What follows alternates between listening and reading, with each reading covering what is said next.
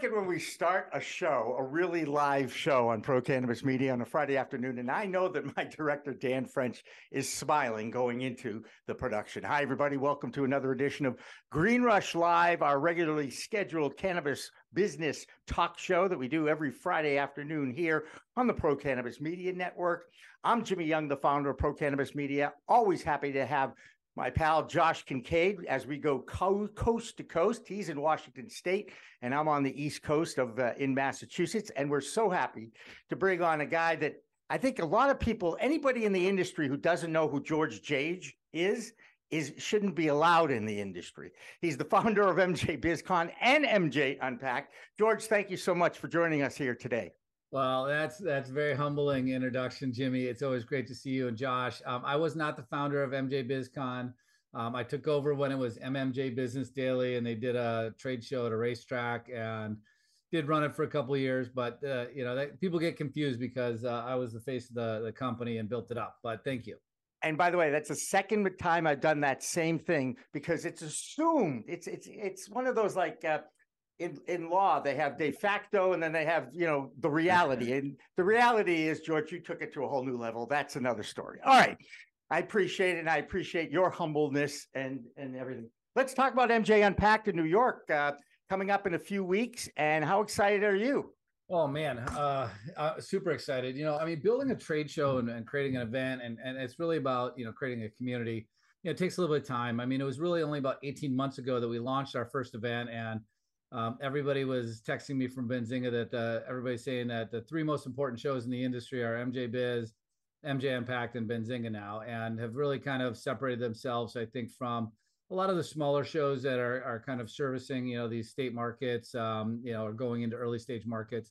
Uh, but you know, I, again, like, like super excited, like you kind of have these catch fire moments, like when you finally convince people, like, hey, we've created something really exceptional here, and this is worth your time um, and win those you know kind of minds and hearts over and everything else and and it takes time and and you know we've got a great team of people. Um, obviously you know wendy from my team you know my wife kim morgan spencer that work are working their asses off every day to make sure that this is the best one yet.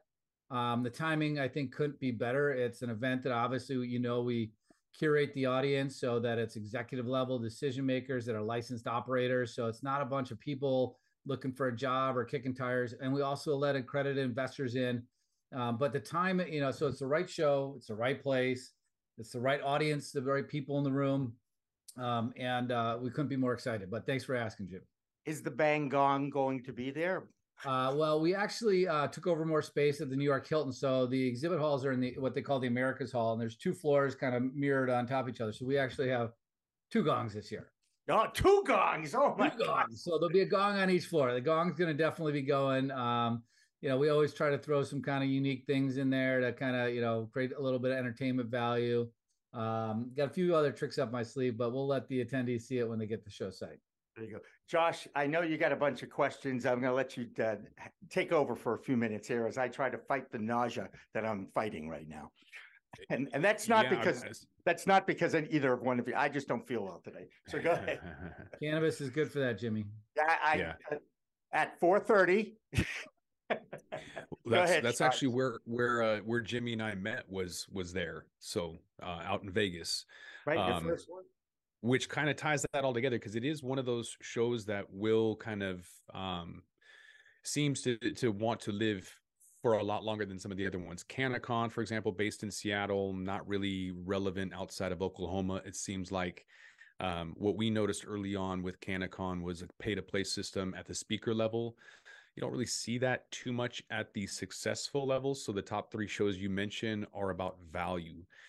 And I think you, have been able to do that, George, is offer value. It's kind of like that Gary V jab, jab, right hook. It just comes naturally if you if you provide value. There's a lot of things that started in Seattle that are no longer here that I wish were. Um, but they were more about how do I make money? And it's like, no, you, you have to offer value first, and then the money should follow. And if you're only looking at money, you're not going to be around very long. And that that equation, unfortunately, is played out way too often. And that I believe is your secret sauce and why the three of you being Benzinga, MJ Unpacked, and uh, MJ BizCon are leading the pack and kind of differentiating yourself Yeah, and and listen, I you know I'm not here to kind of put people down or anything else, and and and you know I think each event kind of has their own kind of unique flair and, and everything else. But yes, I mean you know this is something that I am very critical of other events that they're just in it to sell a booth and sell a ticket. I they I, I say that they're in the real estate business trying to sell 100 square feet at a time you know, not really care. And I mean, you know, I built MJ BizCon and I, you know, I was hoping to, you know, take that to a different level at one point, but you know, we parted ways. But I mean, you know, that show is that way. I, I mean, you know, they just care like they had 125 packaging companies at the show show. I mean, I highly, highly doubt that there was anybody in that organization that took the time to really assess, you know, is there enough buying power coming in, looking for packaging, buyers that are coming to our show that would be able to create a good return on investment for them. And so, you know, we did kind of, you know, look at all the events out there. And I'm going to be honest, like we said, what sucks and what can we do different that would really resonate with people? We mail people's badges if they register early so they don't have to wait in line. I hate waiting in line. Jimmy hates waiting in line. Josh, you hate waiting in line. Um, you know, our sales team doesn't ever say, Hey, do you want to buy a booth? They say, What are your goals? What's your objectives? Like, I need to understand that because I don't want to sell you a booth and then not be able to sell you another booth. It takes a long time to build a relationship in any industry and certainly in cannabis so we want to be able to maintain those relationships that we have delivered them value. And my wife and I that founded the company, I mean, we've, you know, built other trade shows before. It's always got to be customer value first. Like if you can't, if you create that value, you're going to create a very successful business and it can never be the other way around. If you go in it saying, how can I just, you know, get them to pay money? I mean, and I'm not pointing fingers at anybody in the eh, specifically in the cannabis industry, but you know, I've seen all the tricks. I've been in the trade show industry for 30 years. You know, people will go out and, you know, give free boosts and speaking spots to these companies to make it seem like they have all the star players at their event, but none of them actually buy in because they're not paying for it. And sometimes they don't even show up. Um, it was years ago that the, the, there was an event out in California that had promoted Whoopi Goldberg was going to be speaking when she had her Whoopi and Maya line, and they actually never had her under contract. Um, I know because Whoopi was one hundred fifty thousand dollars. It included buying out a full full uh, uh, airplane for her to fly on because she doesn't like traveling with other people. So, um, you know, it's it, it's important to understand what are the needs of the market at the moment, and and you know, we approach you know creating a trade event as a hospitality event and as a community event, and so you know we want this to live beyond that. And we're in the connection business. We're not in the real estate business. Like you guys connecting at our show you know makes me ex- exceptionally happy because like look at this. You guys are you guys are collabing. You guys got this going on. Um you know it's amazing to see how those it's kind of like the butterfly flapping its wings you know creates a tornado down the road. You know you never know how those connections are going to flourish. And when we design the event too is like you know you're not going to build a relationship walking down an aisle but if we have a lot of soft seating and you feel like you can sit down and have a conversation with somebody and get to know them build trust you build a relationship then you do business together. And it, yeah. it, it, you can't do it if you if you you know online and virtual events or you know walking down an aisle and grabbing a squishy ball on a business card. Yeah. Hey i, I do want to mention uh, another trade show that is near and dear to my heart because it's in my region of new england and it's yeah. NECANN. marc shepard's done an amazing job over the mark years. is a great great organizer. I have a lot of respect for marc. He and i uh, are good friends. We talk often and and you know chat shop and um, you know I, I uh, you know he's really built a, a, big event. I mean he's like uh, like like ourselves. We've gone out and done events that you know maybe haven't been as as great as we want. Marc you know has that new NECANN in new england. It's i mean it is the the event for the new england market period. Hands down nobody can touch it um, he's gone out to like reno years ago and and tried to do stuff in these other markets uh, to kind of expand his business and i know that's tough. Because um, you got to start you're really building another show. Kind of like if you have a brand in in washington and you want to go open one up in oregon you got to start from the bottom and build that tower up Absolutely. Go ahead, Josh. I know you get something. I gave him something else. uh, I was going to just rip on uh, on the whole business uh, and networking everything because I think that's also kind of what sets separates some people. Uh, MJ BizCon they they have the high times party and there's a lot of people, uh, especially you know just after the last MJ BizCon, where uh, a lot of people were putting out surveys asking why do you go and the majority of people are like I go for the parties Mm-hmm. So you're getting a totally different crowd than you would see at MJ Unpacked, who. But that goes know, back may... to the value comment you brought up before, right? Mm-hmm. Um, right. So you got to understand like the the economics too of the industry and the psychology of the industry. So all of the supply chain purchasing decisions start at the apex of the ladder, which is the cultivators, the brands, and the retailers. Any any of those companies that are exhibiting at the supply side shows like MJ BizCon need to have those people who are going to control the money being spent down into the mm-hmm. ecosystem to create returns on investment. They lost control of their event in 2018. The parties, the suites, the private dinners became way more important. So the key decision makers go out to Vegas for MJ Biz but they don't really go to the show anymore and that's that's you know creating a, a, you know a decreasing return on investment for a lot of the companies that spend money with them and they keep raising their prices yeah well they're in a business and and speaking of business um, when you when i get out and i actually talk to people interview people on this show other shows um, I always hear the same thing. People who know there are people in the cannabis industry who know cannabis, and there are people in the cannabis industry that know business, but that cannabis business person is evolving. Now, George, yes. you are one. I can tell you that. You're definitely one. How do you see the actual business? Because, you know, there's a lot of doom and gloom out there right now in the industry. Yeah. Um, well, you know, fortunately or unfortunately, I've had experience going through this before. I mean, you know, as far as me having that you know cannabis business experience i mean you know that was when you know pretty much from when i was like 15 to like 21 where i had my herbal distribution business right um, but um, you know i mean it is important i do see that kind of meritage where you need to bring together some people that understand it's it's it's not just the plant you need to understand the science of the plant but the culture of the community right and who are the customers and and why are people choosing this this this as a lifestyle choice or as a medical choice um, and you do need somebody that knows how to run the business too, and you know keep the lights on. So it, it is important. I mean, it can be two different people that come together. Um, I run a business with my wife. Um, there's a great book called um, oh, was actually I just finished. Uh, it's called Rocket Fuel, and it talks about you know how you need to have. You don't want to marry somebody like yourself, and you don't want to go into business like somebody yourself. You're gonna, you're gonna be looking in the mirror, and you're gonna be in an echo chamber every day, right? So you need to have kind of you know multiple mindsets and perspectives to create successful enterprise. Um, you know, absolutely, and um, hopefully that answered your question. Yeah, no, no, it, it answers it because we're in the middle of it. You, you, there's not going to be a day that we all wake up and it's go, the cannabis industry is going to be accepted. I don't care if it's you know, legalization involves lawyers and politicians. That's just not going to happen for a long time because, well, we know why. Let's not get into that. But it's normalization. It's like, hey, this industry is here now. They're making billions of dollars. People are in it, even though it's all cash. And even though every single thing double digit CAGR every year, it's double digit growth for our industry. And part of it is new markets coming online. I mean, you know, think of the growth that uh, New York, New Jersey, Connecticut, um, Maryland, and all these states that are you know moving to adult use are, are what, what impacts that can have.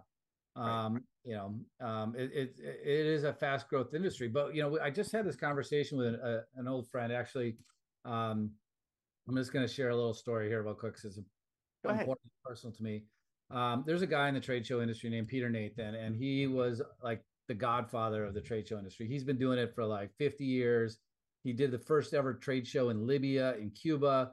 Um, he's a legend and he just passed away about a month ago. And he was always just, you know, kind of like a very much of a business father figure to me.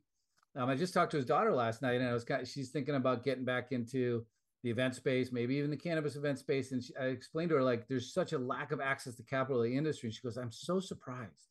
I'm so surprised. Like everybody's so excited about cannabis. It's growing all the time. Like, why is there this lack of access to capital? Right? And and it really is a, a complete and abject failure of government um, that they have you know that we don't have access to safe banking which creates a, a bullshit you know perceived risk on these businesses. It's actually a public safety issue. People get shot here in washington josh as you know um, working a $15 an hour retail job. I mean get the fuck out of our way pardon my french but you know uh, hopefully this is a r-rated show um, yeah, but get the fuck out of our way and, and just get safe banking across the transom don't attach it to 20 other, you know, social equity, um, you know, provisions, expungement. Let's just get to safe banking because it is a critical, you know, it's going to save lives. Period. Right. Um, create some efficiency in the in, in the in the ecosystem, but it's going to also, you know, increase the opportunity for investor confidence.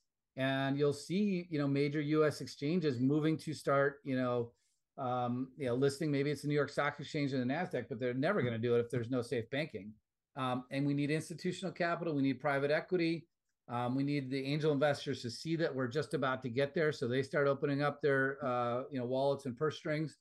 And um, you know the venture funds, I, I don't know, they might have run their course in this industry because they made a lot of place bets early on. You know, very few of them have had round trips, you know, uh, for their investors. So they're very, you know, strained to be able to raise more money. If they have any money, they're saving it to, you know, support companies they've already invested in, so that they don't go to zero.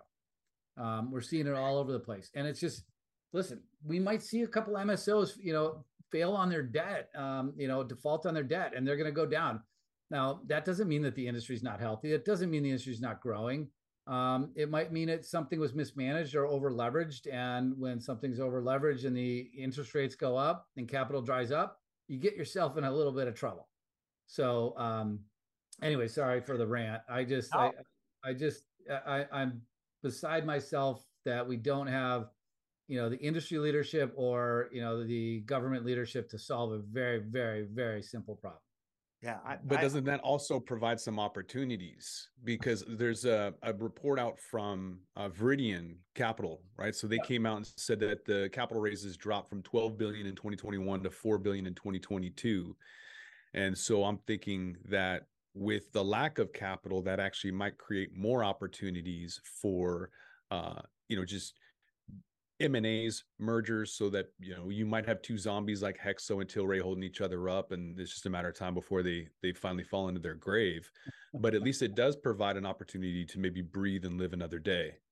Yeah, and, and I think it, like you know this type of like economic contraction. I mean, this is just how capital markets work and and and marketplaces work. There's going to be expansion and contraction.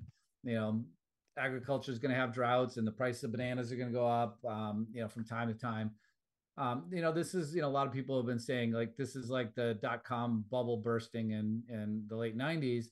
And it does it it, it will eliminate, you know, poorly managed, poorly capitalized companies, um, companies that don't deliver value um, are going to probably really struggle. And I think that it also does create, you know, kind of a pathway and a demand for collaborative work like you guys are doing, right? Um, you know, media is tough. Um, you know, events publishing, podcasting. There's a lot of media content out there, and there's not a lot of advertisers. Um, so you know, you need to be you know best of class, and you'll survive and probably thrive. But if you're you know just kind of doing the same old same old and not innovating or collaborating or partnering or finding a way that one plus one can equal 11 um, i think it's going to be a tough road and we're probably six to 12 months before things start really turning Man, that's actually great advice. Believe me, great insight on that. Now, I got I got a question for you, and, and actually, Josh and I worked on this one together. Okay, and if you had to pick one of the big three conglomerate industries that are out there, you've got your alcohol, your pharma, and your big tobacco. Which one do you think will end up uh, either operating in the cannabis space, or will it be a combination of all three? What's your feeling about that? Well, you know, I, I, listen. I'm not on the front lines of a lot of you know what's happening on on what is it D Street or J Street with all the lobbyists in in Washington, but um, you know, you have to believe that um, you know it's in their advantage to have the industry um, strained and desperate, so that when they can move into the space on a federal legalization, it's you know instead of paying ten bucks for something, they're paying five um, you know, I think that that pharma's got got a pathway. I mean, um, in this space, in and you know, my mother-in-law worked for Johnson and Johnson for decades, and so she lives out in Jersey and kind of that pharma kind of corridor out there.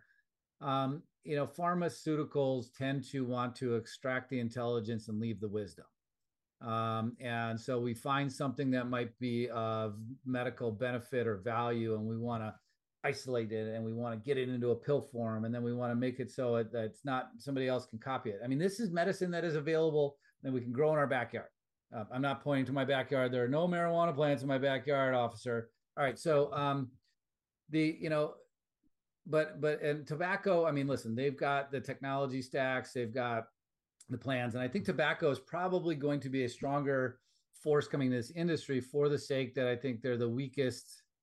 Um, they're they're most susceptible to you know continuing having challenges of of finding and addicting new customers. um, and the alcohol industry, you know, I've good friends back in my home state of Wisconsin. Yeah, you know, you betcha that you know they're selling they're selling delta 8 beverages all day long at their bar and they're like we're never going to get legal weed here because the tavern league is so strong and we know that that alcohol sales go down you know as soon as the legalization happens. So you know it's just again it's opposing forces. It's kind of like you know the the privatizing prisons again one of the probably the worst ideas ever but you know there's a lot of lobbyists that you know a, a corporate lobbyists that can influence that to privatize prisons. And you know i think history will look back as that being one of the stupidest things that we've ever done not to mention how over incarcerated our country is. But without going off on too much of a rabbit hole i, I think that alcohol is probably best positioned i think that um, tobacco is probably most motivated and i think pharma is um, going to kind of take a little bit of a different path and probably try to fuck up something that nature made perfect to begin with that that's a great quote, by the way, George. that's a great quote. All right. You caught uh, me on a Friday. It's been a long week. I'm just gonna let it hang out today, Jimmy. No, I love that, and I appreciate you. I know you moved some things around so we could hang out and talk for a little bit because I've always enjoyed uh, our chats uh, over the last few years. You used the word uh, collaboration, and it is a word that this industry still struggles with. There is a lot of backstabbing, there's a lot of bullying going on in this industry. I'm talking basically in the Massachusetts area, just because these are the stories that I hear a lot of. Yes, there's some MSOs involved with that, but the my my point is how is the industry going to survive if we get childish with our philosophies and we start to backbite and and and bully others that are in it for the reason that you just said this is a medicine. You want to help people. There are a lot of people out there in this industry who just want to help people feel better.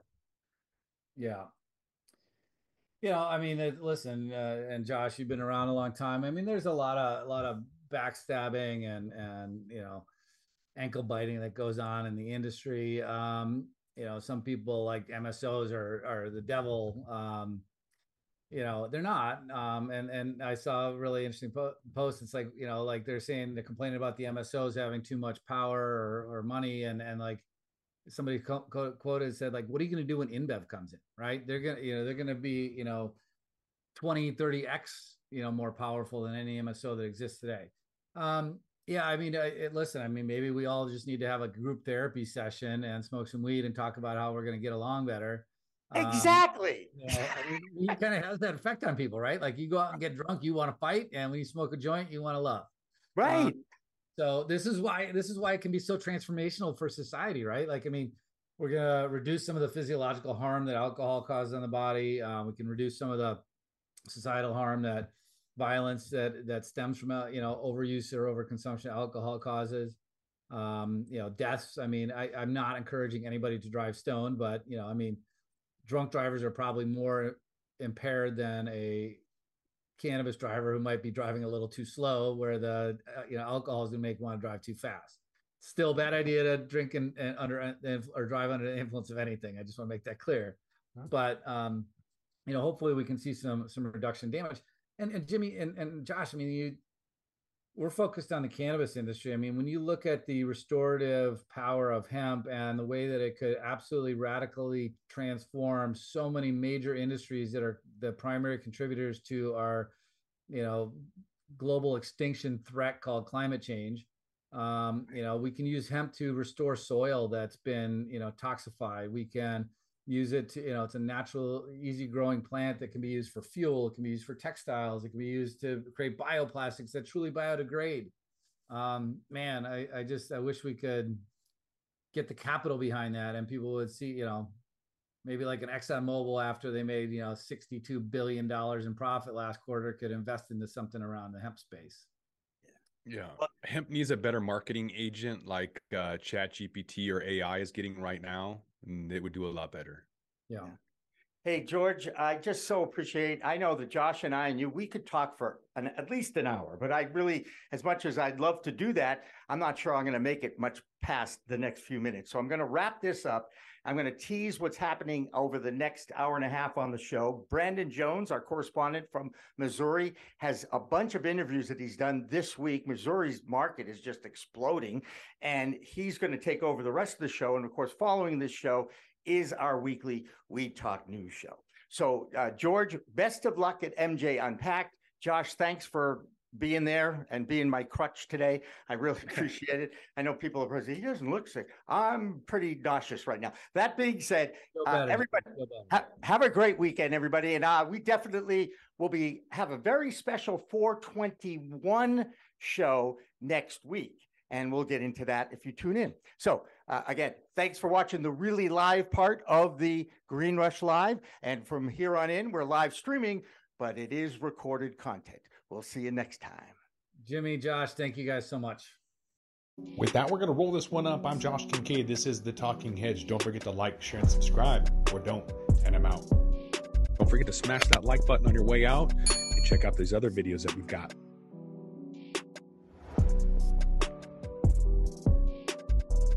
Thanks for listening to today's show. To check out more great cannabis podcasts, go to podconnects.com. Here's a preview of one of our other shows. Tune into a major journey podcast today, where guests take listeners on journeys and immerse themselves in the roller coaster ride both in and out of the cannabis space that brought them to where they are today. Throughout our conversations, guests share valuable lessons that they've learned along the way that listeners can use to empower growth both in their personal and professional lives. Check out a major journey today on all major podcast platforms.